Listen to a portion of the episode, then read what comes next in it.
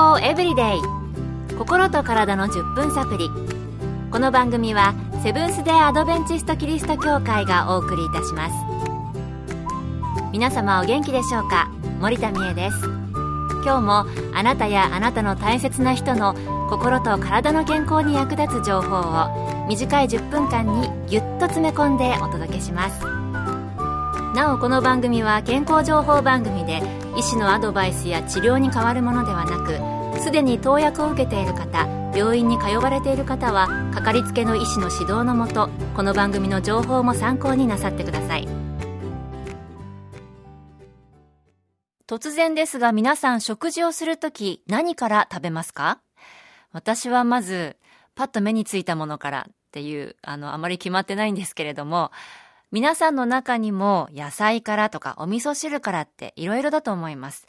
食事をするとき何から食べるといういわゆる食べ順決まっている方多いのではないでしょうか。毎週金曜日はスーパーフードをご紹介してきましたが、今日はお休みして食事の食べ順、食べる順番についてお送りしたいと思います。ということで今日のトピック、食べ順です。早速皆さんに食事の食べ順について聞いてみました。野菜、スープ、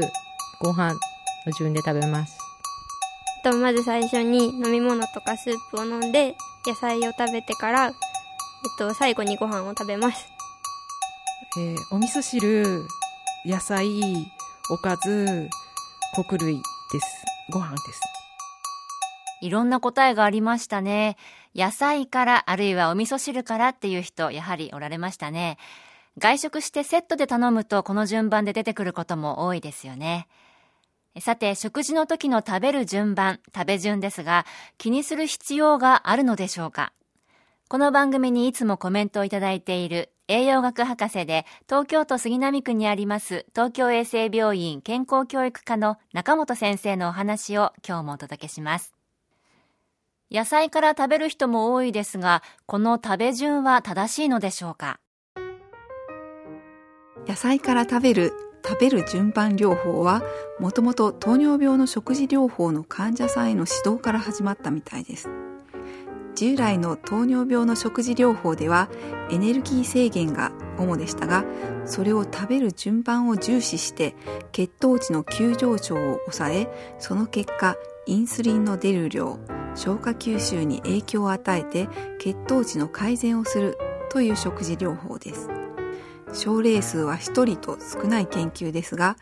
毎食後の血糖値のピークがさん食とも さんびゃくミリグラム パーデシリットルを超えていた糖尿病患者さんが野菜から食べたことで、食後の血糖値がひゃくからひゃくごじゅうも下がり、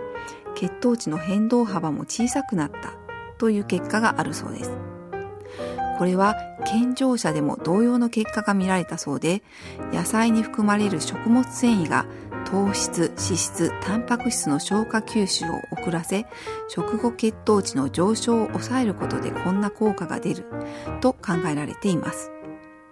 先ほどご紹介した研究の患者さんでは、野菜から食べる食事療法を長期間続けることで野菜の摂取量が増え、最終的には摂取する炭水化物量が減り、また副食だけを食べるため料理の味付けが薄くなり、減塩による血圧低下の作用も見られたそうです。また毎食後の血糖値のピークを下げることがダイエットとどう関係するかというと、血糖値が上昇するとインスリンも血糖値上昇に伴って出てきますが、このインスリンは脂肪を体にためる働きがあるため、インスリンの出る量を抑えることがダイエットにもつながると言われています。炭水化物から食べると血糖値の急上昇を起こす場合があります。急な血糖値の上昇は血管にストレスを与え、動脈硬化を進行させる一因になると考えると、体に悪い影響を与えると言えると思います。糖尿病などの療法ではなく、一般的にも話題になっているというのは、食べるエネルギー量を制限するのでなく、同じものでも食べる順番で効果が得られるということからのようです。なるほど。野菜から食べるというのは糖尿病の療法でも行われていることなんですね。この食べ順は健康的にも良さそうです。では具体的にはどんな風に食べればいいのでしょうか。糖尿病の食事療法を実際にどう指導しているかというと、毎食最初に野菜をよく噛んで食べることというのが基本で、まず野菜を握り拳いっこかにこぶんをごふんくらいかけて食べ、次にタンパク質のおかずをごふん、最後に残りのおかずと炭水化物であるご飯、麺類、パン、芋類をごふんくらいかけて食べるという方法をとっています。この食べ順だと炭水化物が最後になるので、炭水化物を食べる頃にはお腹が膨れ始め、自然と炭水化物を食べる量が減るという効果を狙っているようです。野菜は海藻、キノコ類も含め、生野菜だけでなく茹でたり蒸したり煮たり炒めたりなど、加熱した野菜料理でもいいみたいです。そもそも食べる順番を変えることで、最後に食べる炭水化物の量を無理なく減らし、少ない炭水化物の消化吸収を野菜の食物繊維で抑えようという方法なので、よく噛んで食べず、満腹中枢が働く前に早々に炭水化物の量を減らさず全て食べ終わってということなら、効果半減もしくは効果がないということになってしまうと思います。また早食いの人の場合、野菜を食べても炭水化物を食べるまでの時間が短いため、血糖値の上昇を緩やかにする効果も限定的になってしまうということが考えられます。こうやって血糖値が急上昇すると、血糖値が急降下する可能性も高く、空腹を強く感じ、間食、夜食を食べることにつながってしまいがちで、エネルギー量が増えてしまうことも効果が上がらないことの一因と考えられます。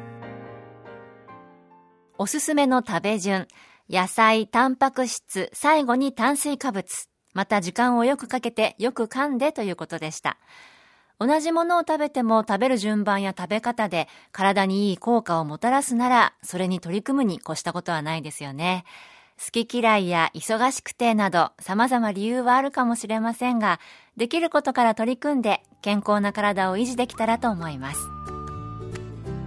今日の健康エブリデイいかがでしたか？番組に対するご感想やリクエストをお待ちしています。さて最後に健康講座ニュースタートのお知らせです。この番組では健康講座ニュースタートをご希望の方にお送りいたします。ご希望の方はご住所、お名前、そして健康講座ニュースタート希望とご明記の上、郵便番号 ごーよんぜろのはちごーよんなな ラジオ日経健康エブリデイの係、郵便番号 ごーよんぜろのはちごーよんなな ラジオ日経健康エブリデイの係までお申し込みください。ウェブページからの受講も可能です。受講料は無料です。お申し込みをお待ちしています。健康エブリデイ、心と体のじゅっぷんサプリ。この番組はセブンス・デ・アドベンチスト・キリスト教会がお送りいたしました。ではまた月曜日のこの時間にお会いしましょう。それでは皆さん、Have a nice day!